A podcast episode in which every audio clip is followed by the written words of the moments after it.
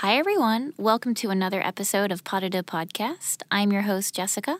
And I'm your host, Clara. And today we are interviewing a dancer from Le Ballet Trockadero de Monte Carlo. We're incredibly excited about this interview. This company is so unique. I'll tell you a little bit about it before we get started. It's a really fun company. They're hilarious, which is something that you're starting to see in the dance world a little bit more, but not it's not found every day. Um, this company is so funny, so this is really unique, and we're so excited to be interviewing Joshua Thake. So, to give some background on Le Ballet Trockadero de Monte Carlo, the company was founded in 1974 by a group of ballet enthusiasts for the purpose of presenting a playful, entertaining view of traditional classical ballet in parody form and en travesti. Le Ballet Trockadero first performed in the late late shows in off off Broadway lofts in New York City. Today, the Trocks, as they are affectionately known, is a company of professional male dancers performing the full range of the ballet and modern dance repertoire, including classical and original works in faithful renditions of the manners and conceits of those dance styles. The comedy is achieved by incorporating and exaggerating the foibles, accidents, and underlying incongruities of serious dance the fact that men dance all the parts, heavy bodies delicately balancing on toes as swans, sylphs, water sprites, romantic princesses, angst ridden Victorian ladies, enhances rather than mocks the spirit of dance as an art form, delighting and amusing the most knowledgeable as well as novices in the audiences which has definitely been my experience with the Trocks. I've actually only seen them once so far, which was in Prospect Park a couple years ago, and I was 100% hooked. So, definitely going to see them soon at the Joyce Theater. I hope many members of our audience listening in will also be seeing the Trocks or already have. And as far as our guest, Joshua Thake has been dancing with the Trocks since November of 2011. Originally from Providence, Rhode Island, he received his dance training at the Boston Ballet School, San Francisco Ballet School, and Brae Crest School of Classical Ballet. And then we also just wanted to share two of Joshua's recurring characters, or uh, I guess characters in some in some way that were written for him and are featured on his page of the Trocks website. So first we have Eugenia Repelskii, and we have a little description. The secrets of Madame Repelskii's beginnings lie shrouded behind the Kremlin wall. In fact, no fewer than six lie in the wall in jars of assorted sizes. Dancing lightly over pogroms and other sordid reorganizational measures, Eugenia has emerged as a ballerina nonpareil whose pungency is indisputable. Among her colleagues in the West, she is known as the Odessa Chihuahua. Mm-hmm. and then we have a second character, Jacques d'Aniels, was originally trained as an astronaut before entering the world of ballet. Strong but flexible, good-natured but de- dedicated, sensible but not given to unbelievable flights of fantastic behavior, Mr. Daniel is an ex- expert on recovering from ballet and injuries, including the dread Pavlova's clavicle. so I guess that gives everyone a good introduction to the Trocks. You should go to their website and check out all of the dancers' bios and um, multiple personalities because it's really fun. Mm-hmm. Welcome, Joshua. Thank you for coming. Oh, thank you so much for having me, you guys. Been looking forward to this interview ever since we talked about it just yesterday. Yes. But ever since I met you last year, Clara, when mm-hmm. I was mm-hmm. working on a, a Halloween costume before a a tour to the UK. Yes. I was actually just picking up a, a sewing foot at a local sewing machine shop so I could get back oh. to making some more costumes, which is a side love of mine. Yeah, and I was going to ask you about that too. It's funny, we met, uh, I guess it was about a year ago when you were in New York staying with a friend of mine randomly. And oh my God, Joshua was, Joshua was making this costume. If only we were a video podcast, so I could describe it, but maybe we can put a picture on our website. I've never seen anything like it handmade. Well, I have. My mom's a, a dress designer, but you don't often come across people in New York City who are just making this like, splendid humongous dress for their Halloween costume. I had actually brought a dress form from San Francisco where I was moving from San Francisco back to the East Coast to wow. reaccept uh, this job with Ballet Trockadero. Mm. And a friend of mine and coworker and friend from ballet school, Christopher Willett, whose Trock name is Colette Adae. Is Coletta. Ah. Colette a day. Colette a day. Like call mm. it a day. Oh, okay. and um, we just we were talking about dressing up as the ugly stepsisters from Cinderella. Right, that's what it was. And mm-hmm. he had bought this fabric from on eBay, which was this gorgeous damask taffeta.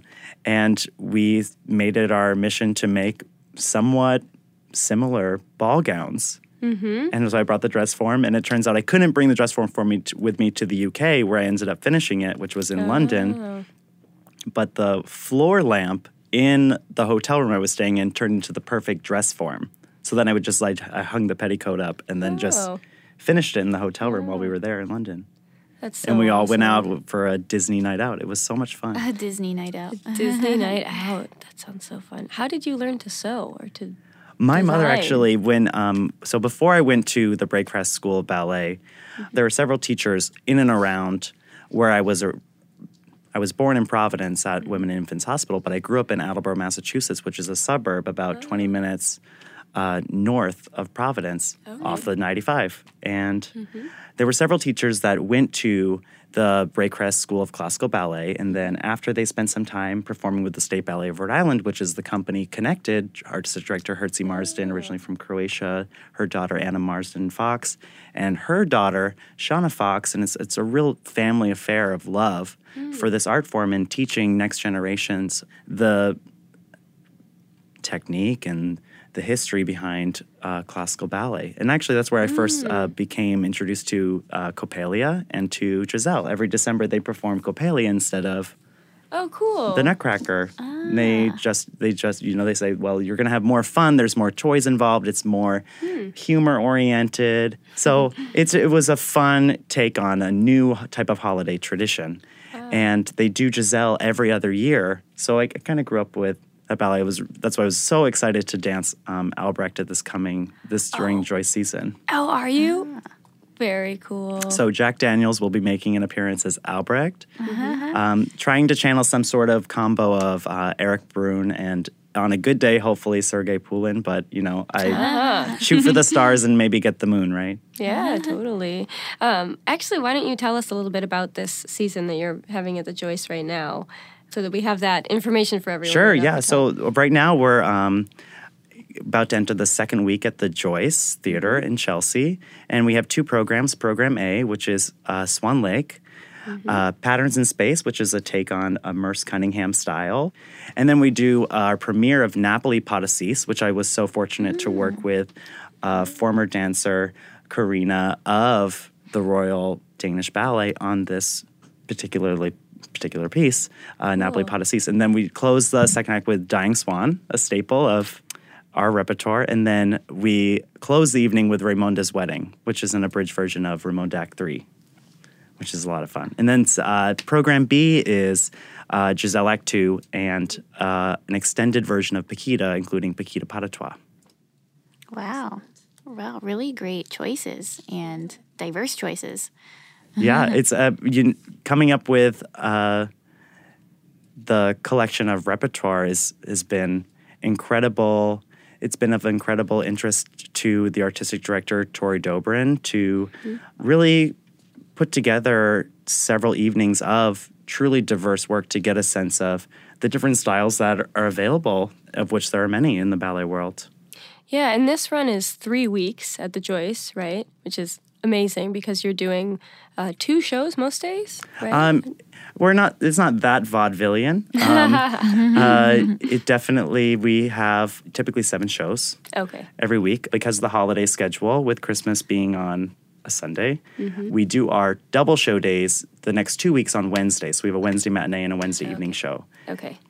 And to touch back, actually, uh, I think in the past you may have discussed the reviewer Alastair Oh, yeah, I'm Yes. sure we've touched on Identified. Alastair. And so we were really nervous going into because we were told that Alastair was going to be reviewing. They shouldn't and it was you the when he's gonna be there. first time he was going to review our company. Interesting. And so the buildup, you can imagine, was palpable to say the least. and I- because his uh the the image of himself definitely precedes him. And I, I always want to give the benefit of the doubt, especially if I've never met that person Yeah. before. Definitely. Um, and I, I've yet to meet him. I've never uh, met him, only know of him through different stories that I've heard. And so I was re- really quite nervous of going into that performance, actually. And I was so incredibly humbled to read his what he thought of the show. And He he, gave you a glowing review. really, he making him laugh or smile or remember, that warms my heart to know that it's like a, a lot of people can still have fun and love love to love Yeah. just for the mm-hmm. sake of it and not not take themselves so seriously. Absolutely. And I think Definitely. that's where I really identify with what the Trocks are doing. And I mm. like that it's coming out of a love for ballet, but at the same time, you're saying, let's not continue to take this so seriously.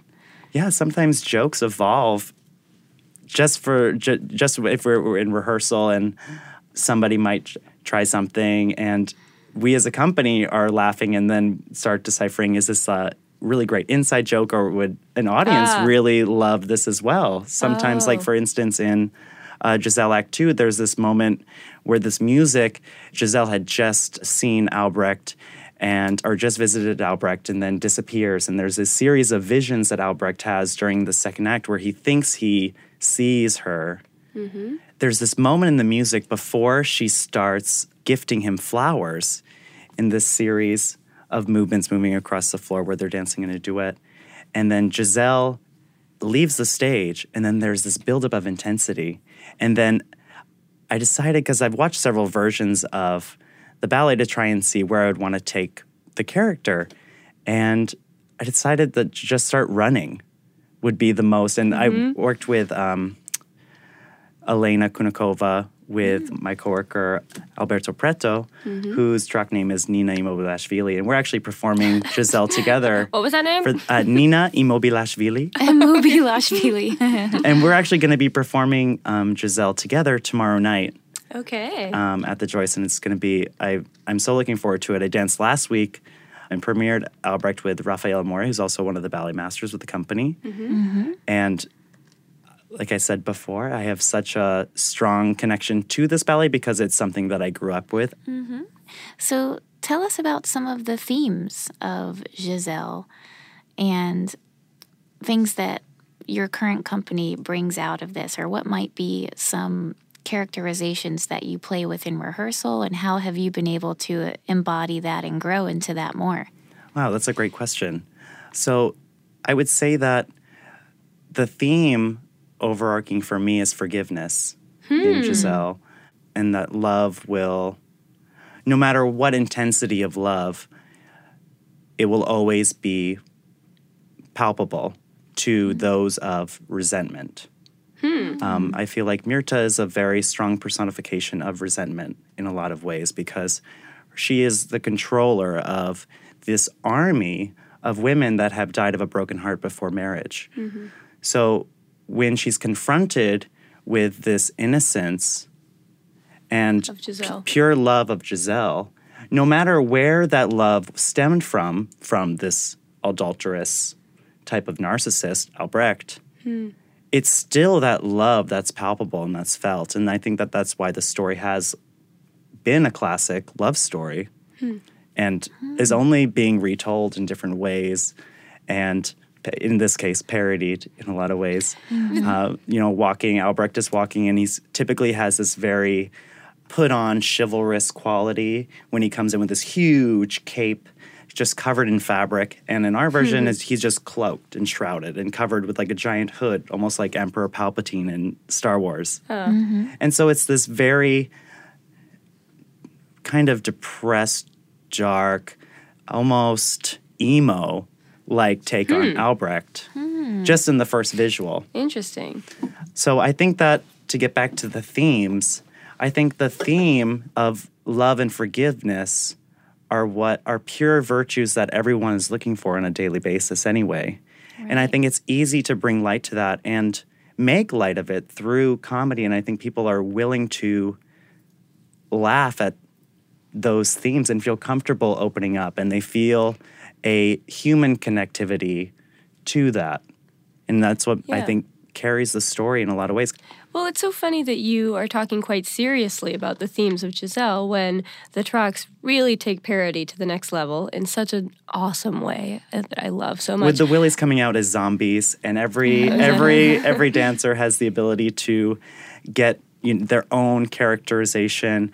Uh, one of the my coworkers, Laszlo Major or Tatiana Youbetyabootskaya. he um, has a Sia wig that he wears as his Wili, and I, hmm. I'm I'm one of the ones to pull the veils off during the performance, mm-hmm. and when he when the Wilis are first entering. And to see the audiences and to hear the audience's reaction, I can't really see them, can I? Because I'm in the mm-hmm. wings. Mm-hmm. But to hear the audience's reaction, they are just rolling. Yeah. They're rolling. Everyone just wants to have an incredible time, and you see every individual person and personality in their manifestation of their Wili. Mm-hmm. And yet, you speak very th- seriously of the the themes of the ballet. So, how is that balance struck in the Trocks? Is it a balance where people are thinking seriously about the themes of what you're presenting, and then also presenting it in a comedic way as well? Are you kind of juggling uh, in well, that I think way? I How do think in some I think in some way we're all kind of uh, having some sort of mental Olympics going on where we all have different balancing acts. Um, Mm-hmm. But I think you you have to take you have to take a topic seriously in order to really manifest some sort of homage yet Ah. impersonation, maybe sometimes illusionist quality. Mm-hmm. And if you don't, I don't think that the comedy is taken as seriously. Yeah. So that's interesting because I was thinking, you know, some spoofs are really funny and some are not. And sometimes spoofs can be offensive. But I- don't think I know anyone who has ever reacted that way to the Trocks and I've sometimes asked myself what it makes the difference. And I think it I think it must be skill level.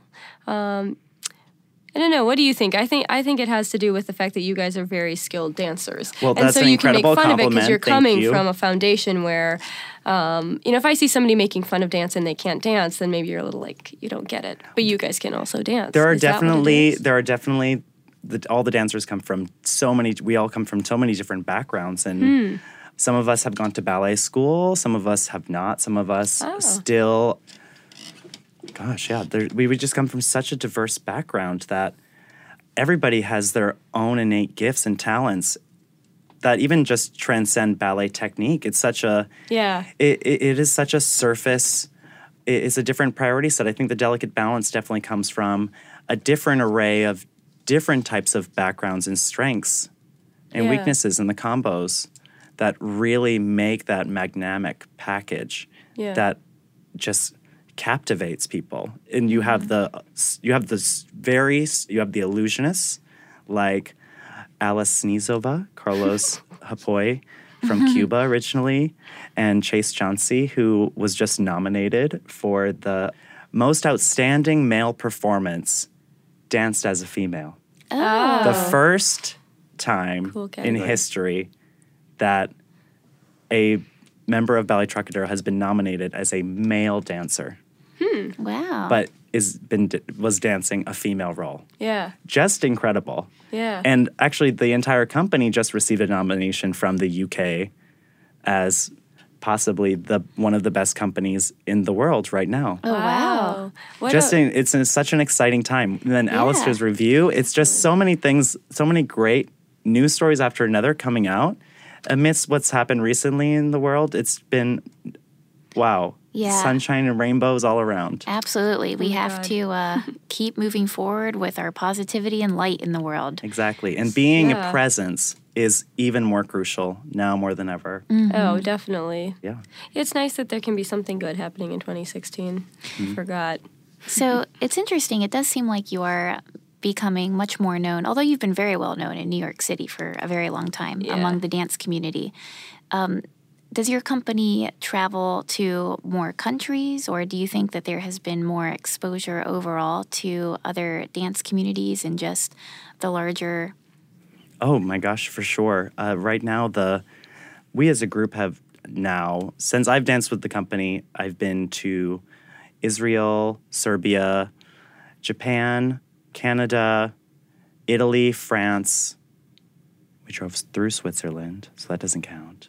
uh, Wow. Germany, the UK, Scotland, Oh my God. and to Portugal just recently, and we sold out in Lisbon, and we're invited back for another tour next year.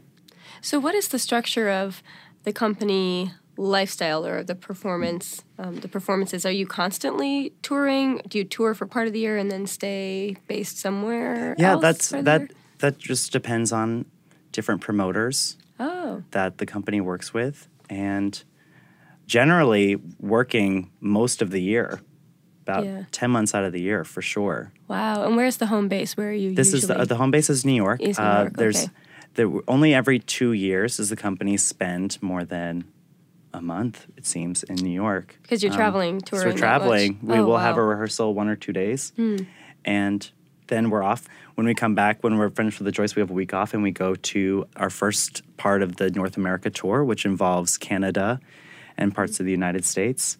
It's going to be similar to the Gay Men's Chorus in that we are going to several rural areas of America um, that I think really could use exposure to this type of art yeah and the the freedom of this type of expression is mm-hmm.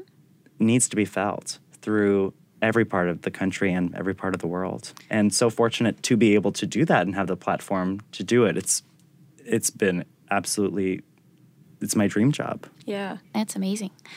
That sort of reminds me of another episode that we recorded with Ron Honsa, who made the documentary film The Men Who Danced. And they, so many years ago, brought dance to different parts of rural America and oh that's right communities that may not have ever even seen dance before, but they were bringing the male dancer to these audiences and saying like, "Look, men can do this too." So in a way, you're carrying on that tradition. even more so Mo- yeah, most definitely. Most definitely. I think it's a torch that needs to be continued to carry.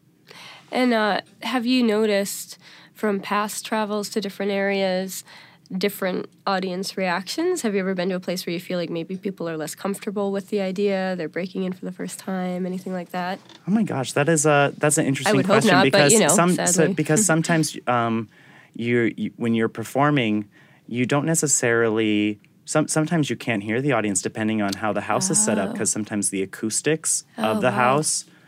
It felt like that in Japan actually, Mm. um, and the audience there is incredibly res- uh, responsive Mm-hmm. and receptive, and it's one of the longest relationships that the company has traveling internationally. Yeah.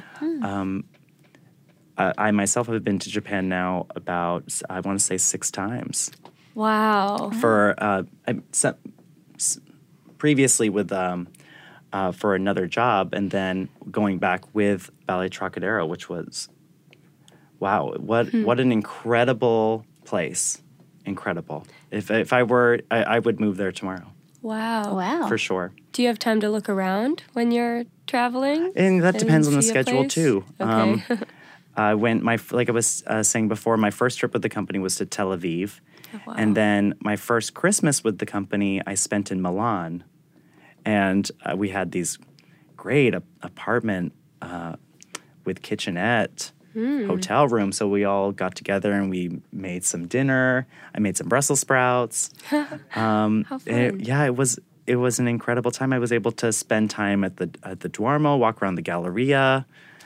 So at that time in Milan, I had a lot of time. But then flash forward to the most recent time we were in Italy, not a couple months ago, and we had a show in Ivrea, and then the next day we did a double show in Milan. So by the time we drove from Ivrea to Milan, we had to turn right over and go right to the theater. So we didn't necessarily get a lot of time to spend in and around Milan that time. But it just depends on the schedule. But I think more so than not, I'm able we're able to explore for sure. And yeah. if you're not too tuckered out, definitely take the opportunity. And I try to every day.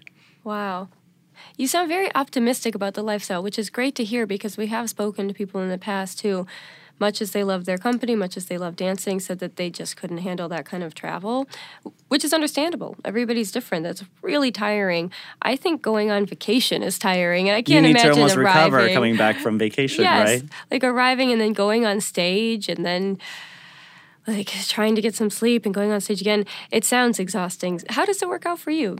It seems like you like it. Um, I, I tend to love it. My mama would always joke with me. She would say, Josh, you know, I could I could send you off when you were three years old to a boat to China and you would have been fine. I actually moved away from I, I moved to San Francisco to go to ballet school there Um, Oh, okay. After several years with, at the State Ballet of Rhode Island and Brae Crest School of Ballet, I decided that I should probably go to an institution in a major city to try and get some more exposure and to shake things up.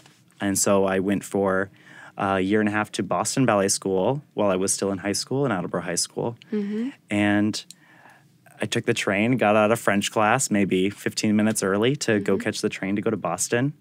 And that winter, during the summer session audition, Gloria Govrin, who was the school director at San Francisco Ballet School, was mm-hmm. holding the audition. And she offered me a full ride for the summer to San Francisco Ballet School. So that kind of like opened my eyes. It was my first time really out of the state past the Mason, well, past the Mississippi Yeah. west. So um, then fell in love with the city, and I was 17 at the time, and I called my mom, who had already put down the payment to go to Boston Ballet School for the next year, and I said, I begged her, they want me to stay. Can we Oh. please work it out? And uh, said, you can definitely, if you can uh, work out the finances, then you can definitely make it work, then go by all means. So by 17, I was uh, finishing high school and going to San Francisco Ballet School full time. Wow, and you had to, in a totally new city, really figure that out and support yourself. They were, the San Francisco Ballet School is unbelievable. Unbelievable. I feel, I felt like I didn't know enough about other institutions around the country and all of my all of my efforts was focused in on School of American Ballet and New York City. Mm-hmm. And that was my I was going to do that. I was going to I would go to auditions with to School of American Ballet every year and every year same thing. You wait 2 weeks, get the letter. Mm. Oh, I'm so sorry. You're we thank you for coming in, but we don't think that you're a right fit. Mm. So it was a lot of rejection at first until um, Gloria gave me that chance. Hmm. And that's interesting because I was going to say, I have to say, I feel like that is such a huge compliment because I remember seeing San Francisco Ballet a couple years ago, surely with you, mm-hmm. Jess. And one of my first thoughts was, wow, their men are really strong. And you often don't see that. I feel like I'm often surprised by some of the large companies. Uh, like I expect a higher caliber across the board, and sometimes the men aren't as strong. But at San Francisco Ballet, they really are. the men's are. so- program is Well done. superb. Yeah. Superb. Uh, my teachers at the school were Jeff Lyons, who's still there, uh, Parrish Maynard, who's also still teaching there. I was fortunate enough to have Parrish Maynard right after he retired and became a teacher. And his ability to translate and just his body type, the man is incredible. Absolutely incredible. The facilities, uh, the facility to die for and taking class with this this star it was really intimidating in a lot of ways and i only would ever want to emulate what he was trying to show to the best of my ability. Um, and then uh, jorge esquivel who is basically the baryshnikov of cuba um, he was alicia alonso's partner. Oh. and he taught me this whole different realm. So Par- Parrish gifted uh, gifted me this type of um, hunger and thirst for really trying to delve into the technical side of things and the mm-hmm. aesthetics of what ballet traditionally is seen as. Mm. And Jorge gave me a glimpse on a different type of style hmm. which we actually had a style class every Saturday we would go and we would work oh. on, you know, okay, well, this is what a prince walks like and how he acts. And mm-hmm. we particularly worked a lot on Giselle too, because he was known for his being a supporting role with Alicia Alonso's memorable performances. That's amazing. Yeah, I have to say, San Francisco Ballet has actually always been my favorite ballet company in the United States because they present such strong I think it was you and Dance Magazine that also Dance Magazine called them the best company in the U.S. as Oh, well. right. oh, they did. I want I to say I, this might this might be going back a few years when I was still Yeah. attending the school, but hmm. But every every time I see them perform, they present such clean, technically strong work, and they do embody this style. And so, do you think it really is the the teachers that make the difference? Like, why are they presenting such strong work, and other companies might not be as much? oh my gosh, that, that that is kind of a loaded question. Yeah. Don't mind me saying so. Um, Like, what? Why are they? I, I would say so I would say it's always it's always a, a collaborative endeavor, right? With Oh. you everybody that shows up like for example if you are if a company and all the employees are doing the 120% then you're naturally going to come out with an incredible product and if you're creating an atmosphere of coming to a culmination or an end result or an end product and have a very articulate way of explaining that to the many different levels of management and dancers, then you of course are going to have a, a stellar product. In my opinion, that's mm-hmm. I think that that's a it's a delicate equation and again a balancing act that they've mastered in Yeah. so many ways and being a, being around that while in a very impressionable part of my life from age 17 to 21 I, I couldn't ask for I couldn't ask for an, any a better situation Absolutely. Wow. Maybe it's going too far to say this directly, but it almost sounds like what you're describing is an atmosphere that's maybe a little bit less focused on hierarchy and more focused on everyone achieving a certain level of excellence and kind of working together to a common goal versus I think that that I don't know should be. I think that that's a virtue that most people have in a lot of Yeah. ways, um, and in a lot of different companies. I, I, you, but you again, you get the product that you that you work for, yeah and uh, sometimes if you, it, sometimes it's has to do with uh, money, right? Sometimes companies don't necessarily have the funds to bring in Mm-hmm. Right. choreographers or people that they want or talent or uh, to really make a product that they they think is the ultimate potential. But that shouldn't be that that shouldn't that shouldn't hold you back from trying to get there, even if you're not there yet. I think that that's where the growth comes in with a lot of companies that are that are aspiring to get there because San Francisco Ballet was the first ballet company in the In the country. United States, yeah. And Oh. they did the first Nutcracker. So they, they Wow. they they're they already have a strong foundation. ah, So it's it's kind of um yeah. I, I think it just comes with time. that's awesome what a great company to have have trained with Oh my god! Wow! I being Yeah. able to just go to the opera house and see a performance.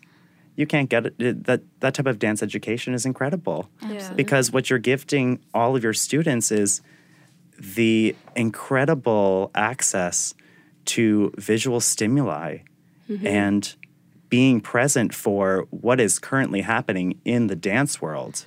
That's they are on the cutting edge of stuff in the dance world for sure. At least in the, in the United States. What so Yeah, that World Ballet Day, uh, their broadcast was beautiful.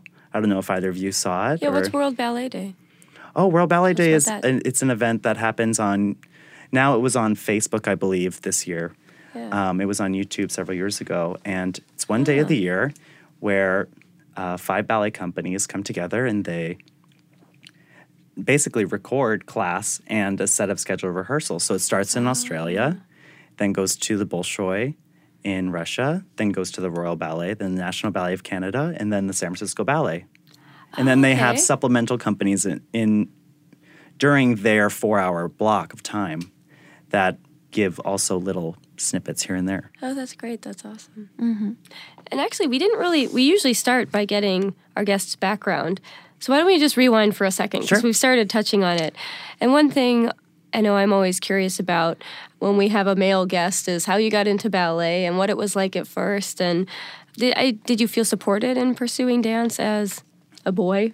you know, because still, uh, like a lot of people, you know, think, oh, it's for girls or whatever. Yeah, you know, I, I think the recollections that I still have of that part of my life, which is fewer than I'd like to admit, at least visuals that I can concretely say that I staunchly remember fact for fact. I mean, some s- mm-hmm. somewhere I've kind of uh, lost track of a few of those memories, but what what I do remember is I yeah I was very supported. Uh, Everybody, Great. uh, I, I was very, I still am, um, very flamboyant when it comes to just living my life. Yeah. And I remember um, my, my mom used to make all of my costumes for the dance recital. And I spoke Wow. earlier about these teachers that were all um, going to the Brae Crest School of Ballet.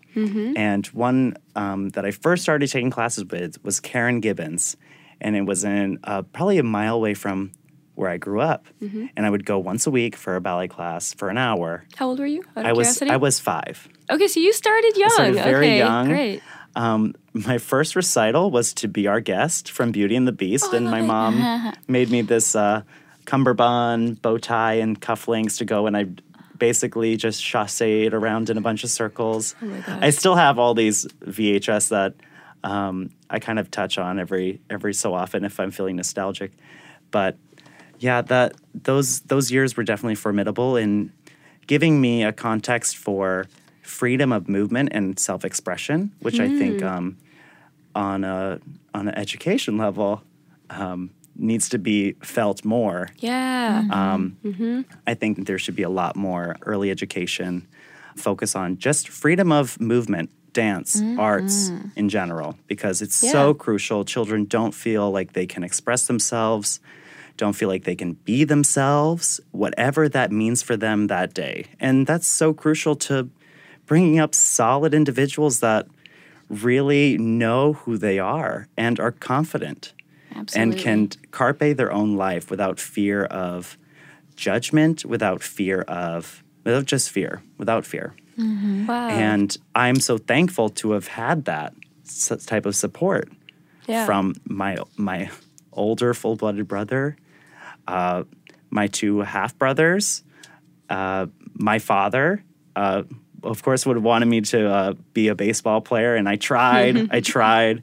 I had a batting average of zero for five years in little league. So you know, it was hit so often. I have a game ball that says the Iron Kid because I was hit so many times with the ball. It's uh, when the I think it was the farm league when um, kids were actually started to pitch instead of the coaches pitching to the kids. So the kids are brutal. So, um, Yeah. but you had dance, so that's good. yeah, I had dance, and um, then slowly um, started getting more interested in it, and then went to Brae Crest School Ballet. About that started out. She wanted me. To, Herci wanted me to come uh, twice a week for the intermediate intermediate technique class, and then she told me after a few weeks, oh, "Okay, we need to we need to accelerate, and you need to come every day, and if you can take double classes, that would be better." And so Oh, man. there were some days where I would leave school and I would just go straight away to the studio and I would just spend all night. And then the first time we were learning Giselle, actually stayed in the studio after rehearsal, and then my mom would have to come in, and my mom and dad would switch off picking me up. And they would have to basically drag me out of the studio because I, after everybody left, I was there still playing music, still jumping around, dancing. Wow. wow. So I think that you loved it. It just it just became a passion of mine, That's Oh, great. and it Great just to took hear. over. Yeah, That's that's, great. excellent. Oh, it's great that your parents just supported you throughout that process. And Oh, for sure. I feel very, I feel very fortunate to have that. Yeah. Were you always drawn to comedy and to character creation? Slash, when did you start getting into that, and and how? You know, my mom was is a was a big um, proponent of introducing me to uh, Monty Python, to Ah. Three Stooges, to more so the Marx Brothers. Um, That type of snarky humor that the Marx Brothers have, I, I just love it. Groucho, get I, I could watch a night at the opera, day at the races, Animal Crackers, Duck Soup, Horse Feathers, Wow. Monkey Business, um, at the circus, the big store. I could Oh watch it all day. You Oh know, my like gosh. that that type of comedy is is is subtle, punny, and um, I, I think I think Groucho Marx and RuPaul. I think an interview. If think if I were to Ah. have two um, individuals have like a sit down chat, I would want to see RuPaul and Groucho Marx. Fascinating. Good connection. Interesting. But so with the Trocks, there's it's so fu- it's so focused on comedy and character. Uh, how how did you find yourself prepared for that, or do they teach you that? Oh my gosh, you know, it, every every performance, it feels like you're kind of diving into unknown waters. You could, I, I think that most dancers feel that. You know, every, different levels of pre-show nerves, Yeah. for sure. Some people complain of uh, stomach cramps or, oh my gosh, I have to pee all of a sudden. Where did this feeling come from? And it actually, if you start itching your calves, that alleviates any type of oh really? uh, that that alleviates the sensation of you needing to use the bathroom. Oh, Good for Really? me to know. for sure. Just standing in the subway waiting, just scratch your calf. All right. Whoa. Interesting. But uh, yeah, I, I would say um, definitely this job does have a heavy focus on comedy. yeah. Like I said before, I think it, it also is the creativity of each individual dancer. Because I, I, I, I think that it's a true grasp of if you were confronted with this situation, say somebody is dancing Odette and the prince is all of a sudden coming and he's going to shoot his bow and arrow at you, how do you react to that? Yeah. And it's going to be different for everybody. And then how does that relationship with the prince build over that entire 25 minutes that you're in front of the audience? Mm-hmm. Mm-hmm. And I think that's different for everybody. I think for for an illusionist, I think it, it is an innately more difficult to come up with those characters because the reliance on technical prowess is just there. What's an illusionist? Um, I would say an illusionist is someone that you look at performing and you almost can't tell the difference. You don't know if Hmm. you're watching a man or a woman. Oh, wow. I would say it's more of an innate gender fluidity. Huh. So, and I think some some are gifted with this ability with their. I mean, with ballet in general, you have dancers that are more aesthetically pleasing to look at, or they have a nicer feet, or Yeah. more hyperextended legs, and they get oh wow wow, well look at her six o'clock penché. Yeah. um, so I think on that on that level, I would say that there are several illusionists Okay. with the company. Huh. And then I would say there are characters. Hmm. I think most audiences are looking from the waist up anyway at a mm-hmm. dance performance. Hmm. And we're, we're always told, you know, a smile is more important than talent. So if you're having fun, true. the audience is going to be having fun. Um, this is true, and that's lost in the art. Alonzo King would always talk about of Alonzo King LINES Ballet and uh, based in San Francisco. This is not a direct quote necessarily, but to paraphrase, he was ta- he would talk about how the tutu is a separation of the host being the upper body and the legs who are basically the workers for the Right. dancer doing all the hard work. Right. Yeah. But the host is graciously warming you with a welcome and love trying to tell you a story. So That's such a Um, good way to look at it. I, yeah, he is. uh, Wow, another great individual Yeah. that I, I only have had one one-on-one with Alonzo King that lasted about 15 seconds, and I w- it was after a class that I was taking, an open class in at the Lines Building on Seventh and Market when I was uh, visiting San Francisco recently, and I was holding, I was uh, taking um, the class on uh, pointe, the center on pointe. And he comes up to me after the class and he says, Go ahead and stand in a second position for me. Okay. Close your eyes. Okay. Now stay. And that alone, you, you- when I don't know if any if either of you have taken class and you close your eyes and you're trying to execute the same movements, Yes. you have Very a hard. different bodily awareness Totally. when you lose the, that ability or you shut off that sense. Internalizing has been uh, another great teacher that I had at San Francisco Ballet School was Johnny Vesquer, who uh, is currently in Canada, and he had this incredible way of articulating this inner awareness where he would start vocalizing like, "Well, what is your spleen doing? Like, go ahead and oh move God. that internal organ out of the way, and how are you going to initiate that arabesque from the inside out?" Mm-hmm. So that type of perspective too just totally switches the gamut on this type of outer surface aesthetic that ballet can sometimes symbolize. Yeah. Yeah. And I think that that's that's what transforms a technician into an artist. And I think you can delve into the vulnerability of the art form a little bit more. That's amazing. So this brings up a lot of questions for me about how the Trocks work and what their process is in bringing out that artistry. So, what And are some of the inner mechanics of how the company works in terms of how the ballet master works with you um, during ballet class and rehearsals, and how is this artistry brought out, and what might be some philosophies that they work with, and how is this humor sort of played with in rehearsals, and how do they bring it out of you in this individual way that you say everyone brings? Well, I think that it is it's up to it's the dancer.